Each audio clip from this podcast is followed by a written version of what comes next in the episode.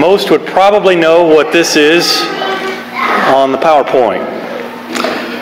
These people that are listed here or shown here are to be admired. They're to be admired in their own right because of the development that they caused within our nation. And after all, that's what a national memorial should be all about. Maybe you can think of some that you could put on put their face on your own personal monument, your own personal uh, Mount Rushmore, we might we might say. In fact, in fact, what I'd like for you to do for just a second as I'm talking is take a quick moment and think back to the four faces that you would put on this monument if it was about your life and if it was about your existence in Christ. Not just parents because they gave birth to you, though that is noteworthy. We're all glad for that. But I'm talking about spiritual entities, spiritual people who had great impact in your spiritual life, who, who made contributions to your faith that some may be living and some may have passed on and gone on to the place that they were living to go to. Had it not been for this kind of individual in your life, you would likely not be the person that you are today. Had it not been for this kind of person in your life, you might not have had the spiritual feet uh, foundation that you have today. This person helped you to grow. This kind of person pressed on you to be the best that you could be in uh, spiritual living and in the kingdom of God in general. And you count yourself highly blessed to have known this person as you would put their face on your personal monument. Before I go any further, good morning. I mean, it's really good to see you. uh, let me tell you, I know this better than you know this about me being here today. Uh, if, uh, uh, if you didn't know, I've been suffering with uh, pneumonia that was brought on or brought through COVID. Uh, if you're a guest with us this morning, we welcome you here today. Thankful that you've joined us. And if you have questions about who we are, what we are, uh, we would really encourage you to ask. And, uh, and maybe you're one that's watching online. We welcome you also. Uh, nothing like uh, being cooped up and online watching services that remind you there's people who can't be here today and therefore they're watching online and how much we appreciate them joining in, all of you joining in uh, today as we worship. And if I could, I'd like to just take a couple of a minute or so, maybe two minutes, uh, if it's okay, to give a personal thought that I would uh, uh, that I've been uh, wanting to give since I've been down and, and out. Uh, I can honestly say there for a while I wasn't sure I was going to get to see any of you this side of time again, and I'm not kidding about that. Uh, when the doctors won't admit you to the hospital and the hospitals won't take you, and you honestly feel like you're going to die, uh, you kind of begin to wonder if uh, maybe you are going to die. And uh, so, uh, so I really do uh, want to say thank you for all of the prayers that you have given. Uh, most of all, the mercy and the graciousness of God. After several weeks of having this pneumonia, I still have this lingering cough. Just to let you guys know, the doctors have cleared me, but but the truth is, they said it may be six months before I'm over this cough. So if I have to stop and cough, it's not because COVID and I'm throwing it all out there on you. Uh, and pneumonia is no longer contagious according to the authorities. So uh, it's just lingering, getting over what's going on inside the lungs. And, uh, and so sometimes I have to stop and, and, and I may have to stop and cough a little bit. Hopefully I won't have to do that. But just don't want everybody to be scared or, uh, you know, uh, go down on the floor or whatever, you know, like, ah. So I can, I can see that in my, in my mind, you know, that image. But I do want to thank you all. Uh, you know, as I thank God for His mercy and grace, I thank you all for your uh, for your care for uh, me and Angie while she's been down, and even since she's been healthy. Uh, you continued your your calls of thoughts, prayers, texts, food, all of that. Uh, for her as well as for me. And I, I do appreciate that so very much and thank each of you uh, from the bottom of our heart. and, uh, and to give praise to God for answering your prayers favorably uh, on my behalf. And uh, that's not taken for granted. In fact, I've been telling people, you know, the fact that the doctors didn't do a whole lot for me, they just kept sending me back home and saying, well, you're just going to have to live or die through this. Uh, the fact of the matter is, uh, while some of you who had the same thing I have got into the hospital and you got this antiviral, uh, medication, like intravenously, that helped you, uh, I can honestly say it's just prayers of brethren that helped me out. I didn't get any of that kind of care, uh, and uh, I'm glad that you did. If that, if you had the same thing, and there's still some of our number that are suffering from the same kind of thing, uh, but I do. It just shows, you know, it just shows in my mind the goodness and the and the uh, power of God at work from not because of who I am, but because of the prayers of God's people, and I appreciate that so very much on my behalf and on Angie's behalf when she was down with uh, COVID as well. Last Wednesday, we celebrated Veterans Day. And the reason we celebrate that day is because it is a day that reminds us of the blessings we have through these heroes who have lived and died on behalf of our country and our freedoms. Well, that's a pretty great thing. It's kind of like this monument, right? It's a pretty great national thing. We can honor as well those that we've known that we talked about who served as a profound and a lasting impact in our life.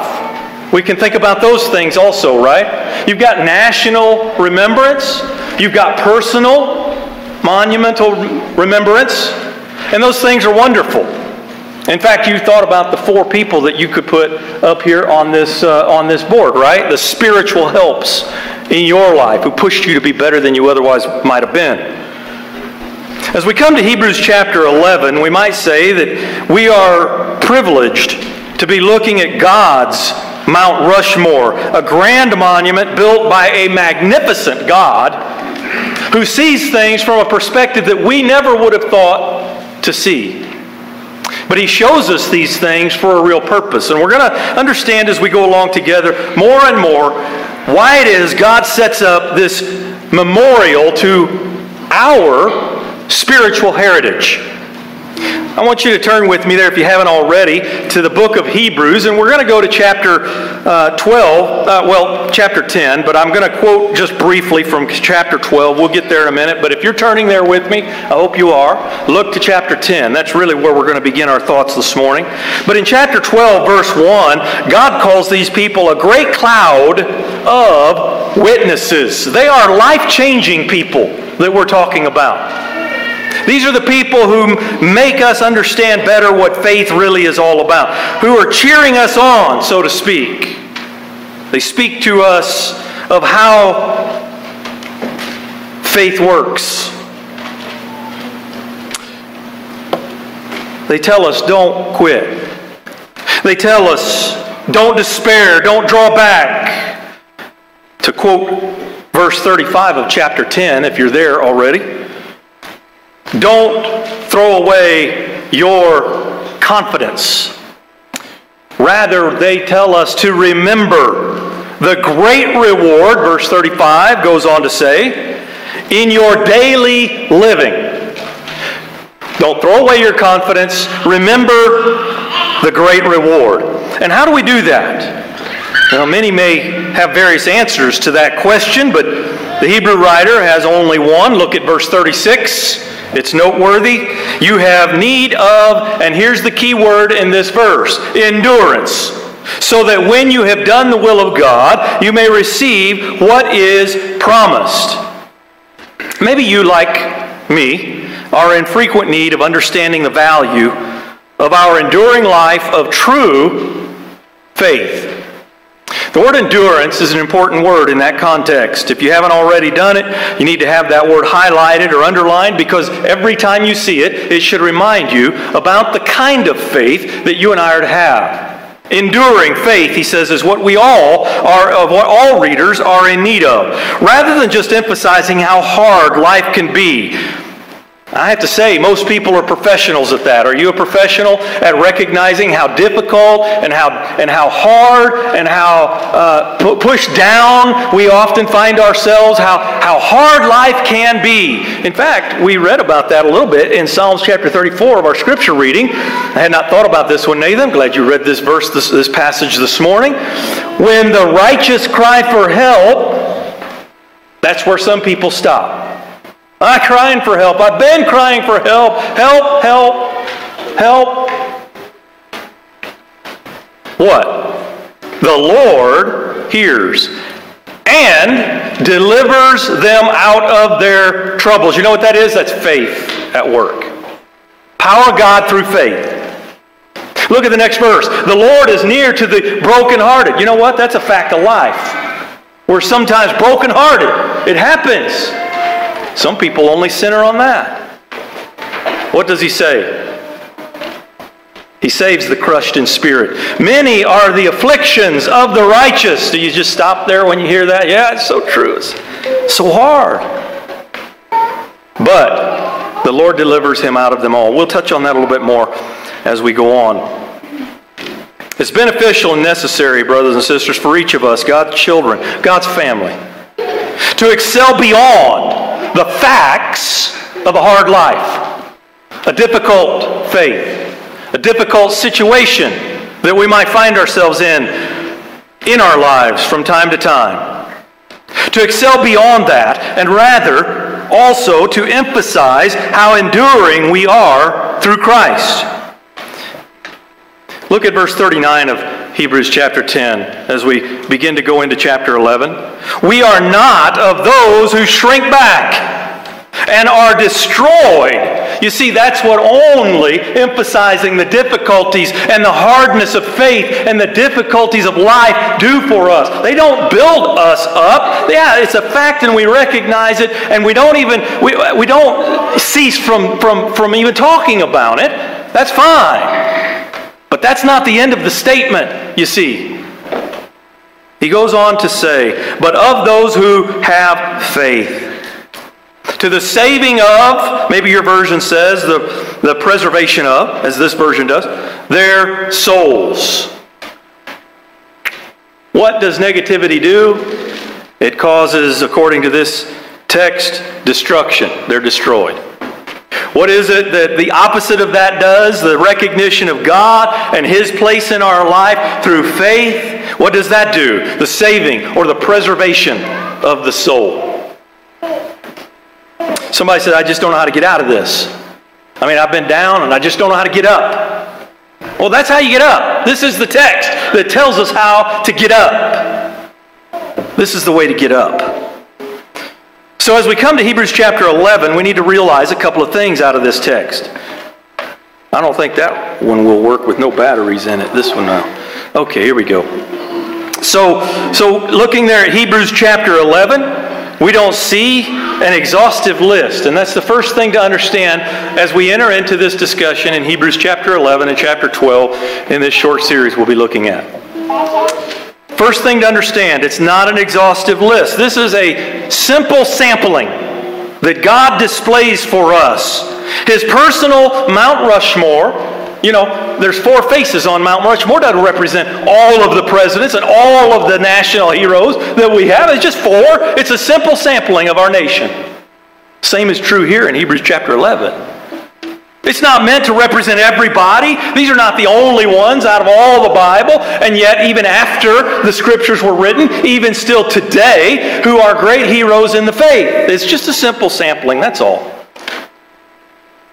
The second thing we need to understand out of this text is that, uh, uh, that the, the people we're reading of here were not perfect people, but they lived through the power of Jesus Christ and, and their faith. Look at Hebrews chapter 10, verse 14. If we just jump up there a little bit in the text that you're looking at. For by one offering he has perfected for all time. Recognize one thing about that statement. He's talking about human history. Not now, not just the past, but even in the future, of all time. He says he has, important word, perfected for all time those who are sanctified. And so we can emphasize how flawed we are, how hard life can be, and yet everyone have, and then everyone have a big pity party about all of that. Commiserate together over all of this because it is sometimes a very true fact of life. But the Hebrew writer reminds us that should not be where everything ends. Remember, emphasizing our flaws, okay? But we might ought to also remember to emphasize how he has perfected those who are sanctified by his one offering. Oftentimes, we're in the habit of emphasizing how we're sinners. Understand this text counteracts that very fact. Do not become sinners and become Christians and then remain sinners forever throughout all instances. The fact of the matter is, as God looks at us, He sees us in perfect harmony with Him. Well, how does He do that? I mean, look at how I'm always messing up. How life is hard and I make mistakes. Sometimes I bring those problems even on myself through flat out rebellion against God. How is it that I can be perfect before God. The power of Jesus' offering overcomes our flaws. And it is true for them that we're looking at here in Hebrews 11, and it is true for us. And that, ladies and gentlemen, is the only reason that these men and women that we're reading of today are recorded in God's great book of life. It's what heroic faith can look like in your life and mine. It is the life of the child of God still today. And so read with me, beginning in verse 1 of chapter 11. Now, faith is the assurance of things hoped for, and the conviction of things not seen, for by it the people of old received their commendation. By faith, we understand that the universe was created by the Word of God, so that what is seen was not made out of things that are visible. From these verses, we can learn a couple of things. Faith looks both before us, ahead of us, and behind us. Think about what it is the writer is saying. Oftentimes we make it much harder than it's supposed to be. Verse 1 faith is the assurance of things hoped for. We don't hope for things that are behind we hope for things that are yet to come. Things ahead of us, in other words. But faith also looks behind us. It utilizes knowledge from the past. For example, in verse 3, the universe was created by the Word of God out of nothing. Just a spoken word of God, the power of God at work. It is in the past, but we believe it.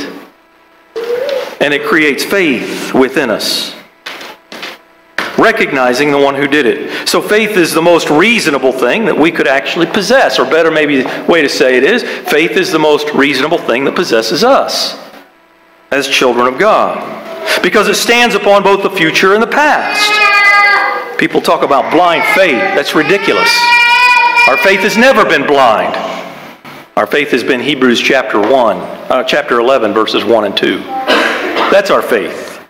That describes our faith because it stands upon the future and the past. It's the kind of faith both they and we are expected to own, apply, and enjoy.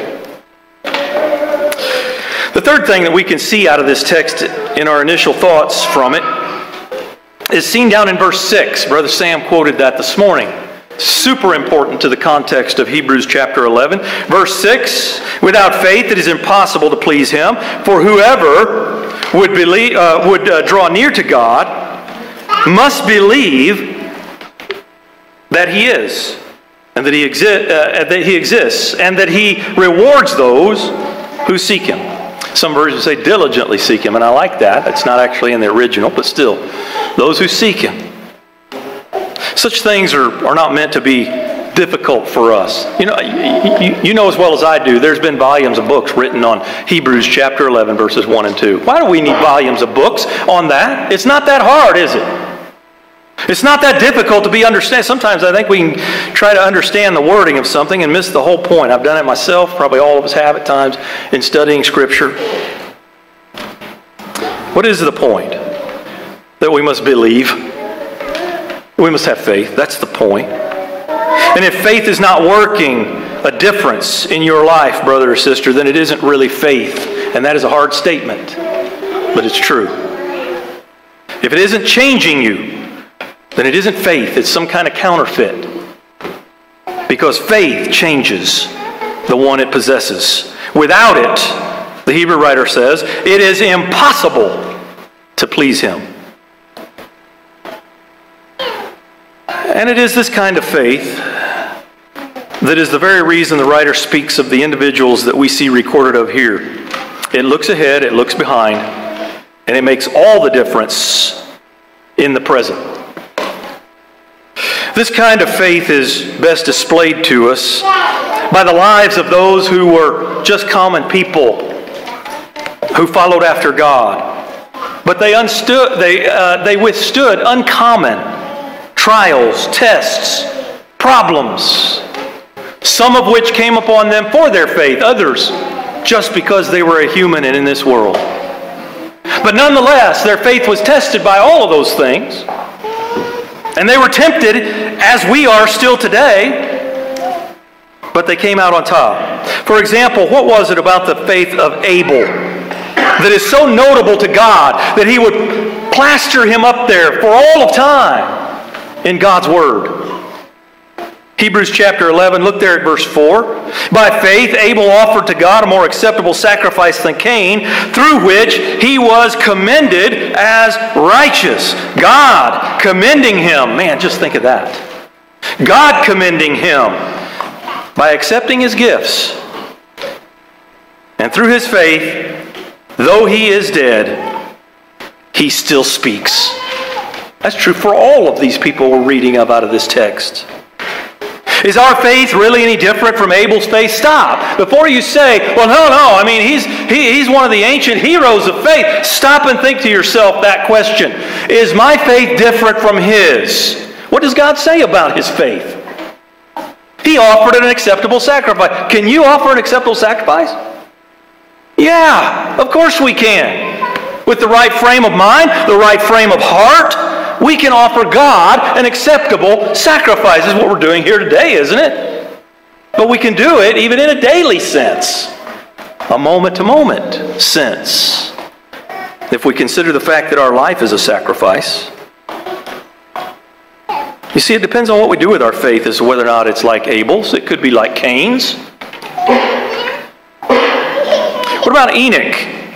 Verse 5 By faith, Enoch was taken up so that he should not see death. And he was not found because God had taken him up. Why did Enoch receive the blessings that we're talked about that are talked about here from God? And before he was taken, he was commended. Here's the reason as having pleased God. Wow, I mean, he makes it into this hall of fame for one reason. Can you please God? Now, now I understand. I get it. And I've been there just like a lot of other, probably all of us here, have been there, and maybe some still are, where we get to thinking to ourselves, no, really, God can't be pleased, actually. God's a hard taskmaster. I mean, I don't, I don't know that I can actually please God. How can you please one of perfection? Because God doesn't expect us to be of our own power perfect. So many people may believe that only a life of personal power and perfection, an absence, in other words, of any falling, failing, in testing, or even in temptation. All absence of any sin would be the only thing that can please God. Let me ask you something. Then why in the world do you and I need Jesus Christ as a sacrifice? We're perfect because He sees us through the blood of Jesus, not because we live in personal, with the power of over control of personal perfection. Brethren, it's just not so. Enoch did not please God because he personally was a perfect person.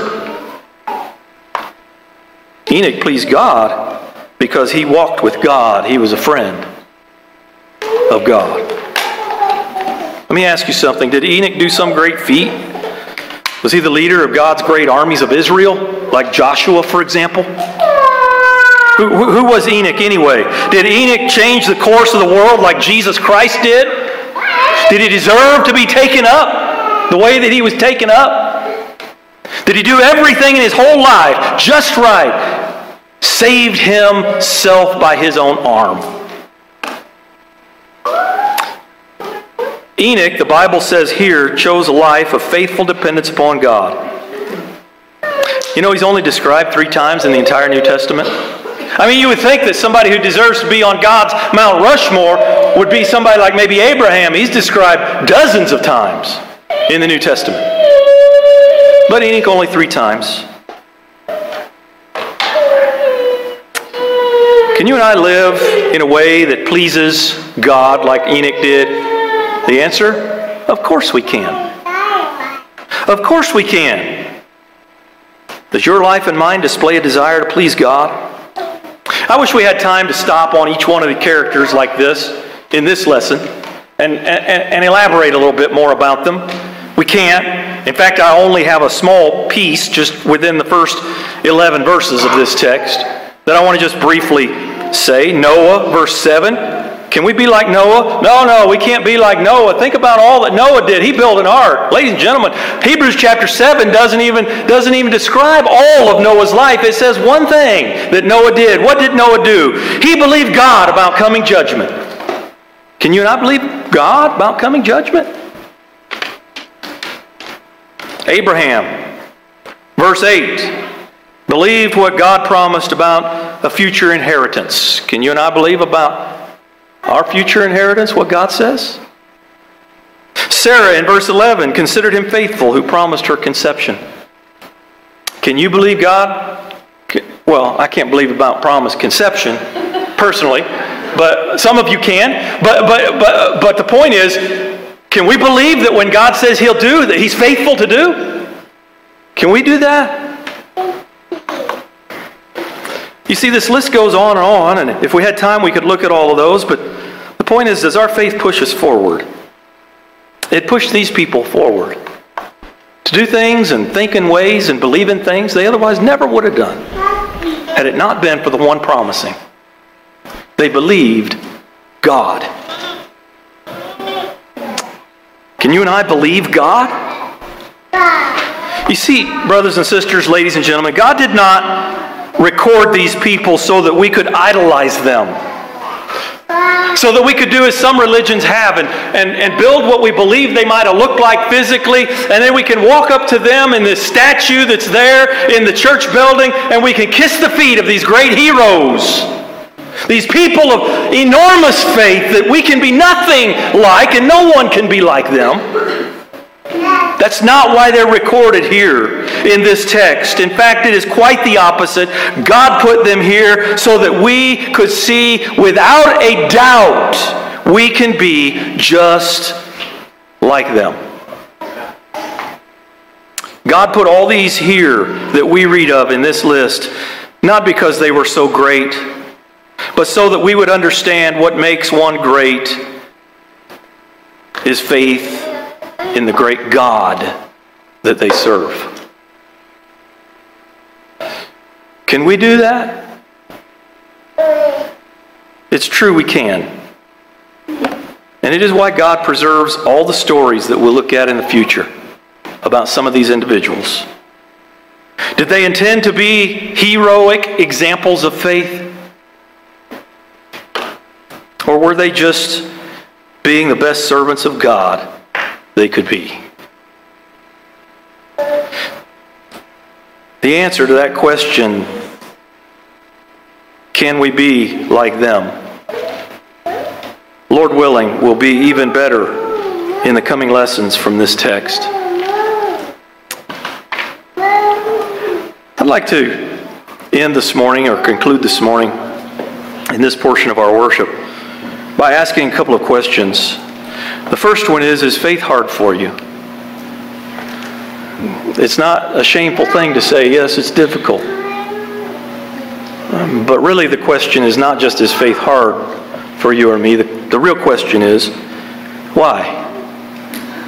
Why is it hard, if it is? Why is it difficult to believe God is who He is? Why is it difficult to have our faith convince us that God will always do what He says He will do? Is it fear? Is it pride? Cynicism? Maybe it is that you prayed to God about things and He didn't answer when you wanted, how you wanted.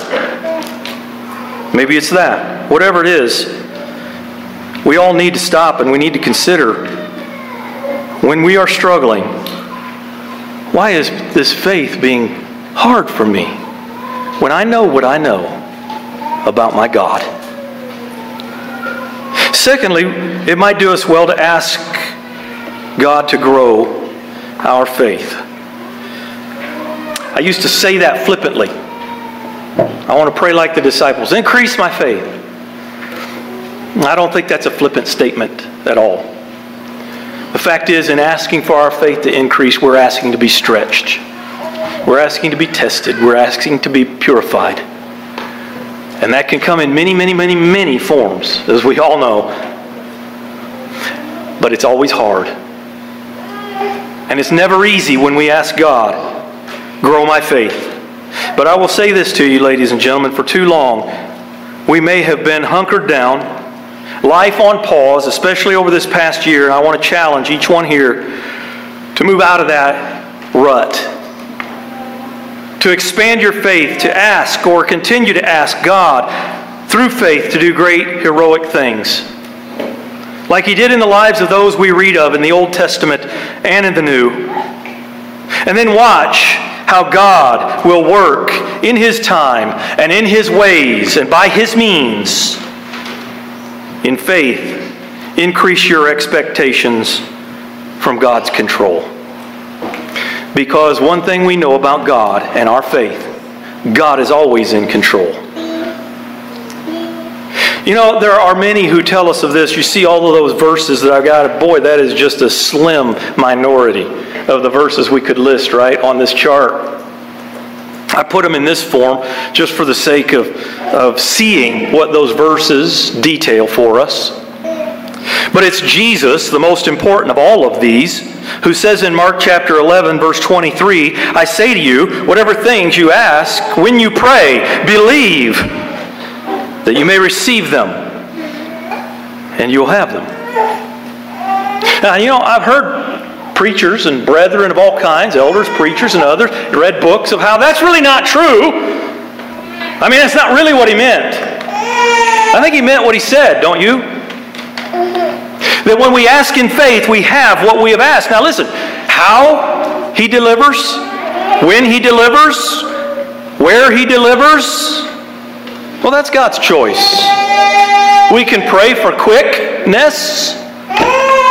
Felt like an eternity for me, for you praying quickness on my behalf, but still, we can pray for quickness. That doesn't mean God has to do it the way we say it.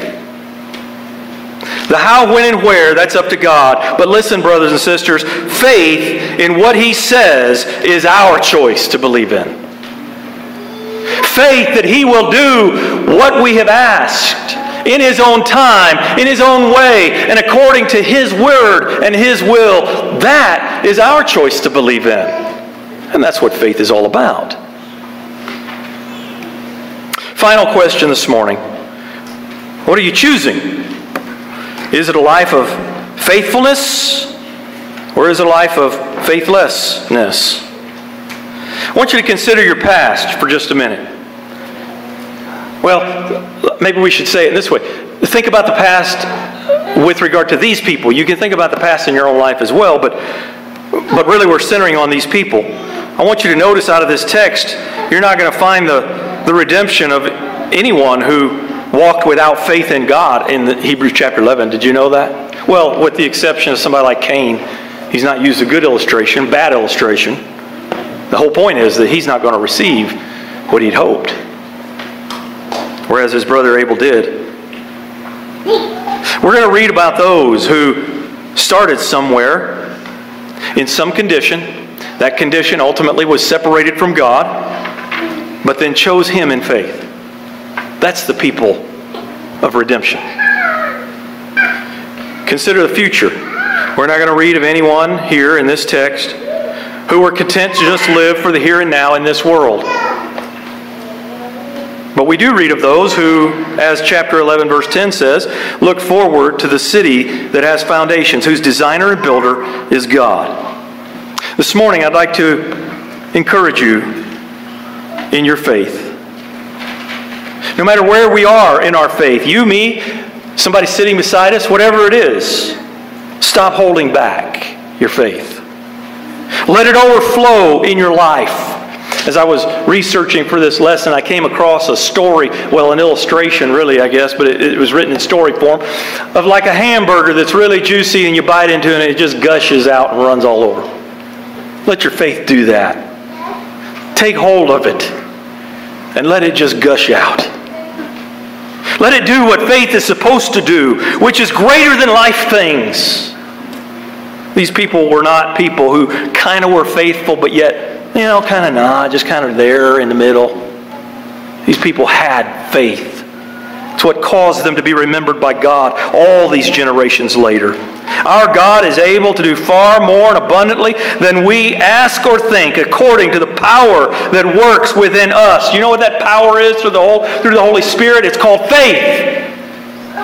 Faith matters. Faith matters. Ephesians 3, verse 20. And our cup can overflow. Psalms chapter 30, uh, 23, verse 5. If you need to start your life of faith this morning, start right where you're at. We've read about where these people started, or we're going to. They started right where they were, but because of their faith in what God was wanting in their life, they were never the same. You and I will never be the same because of faith.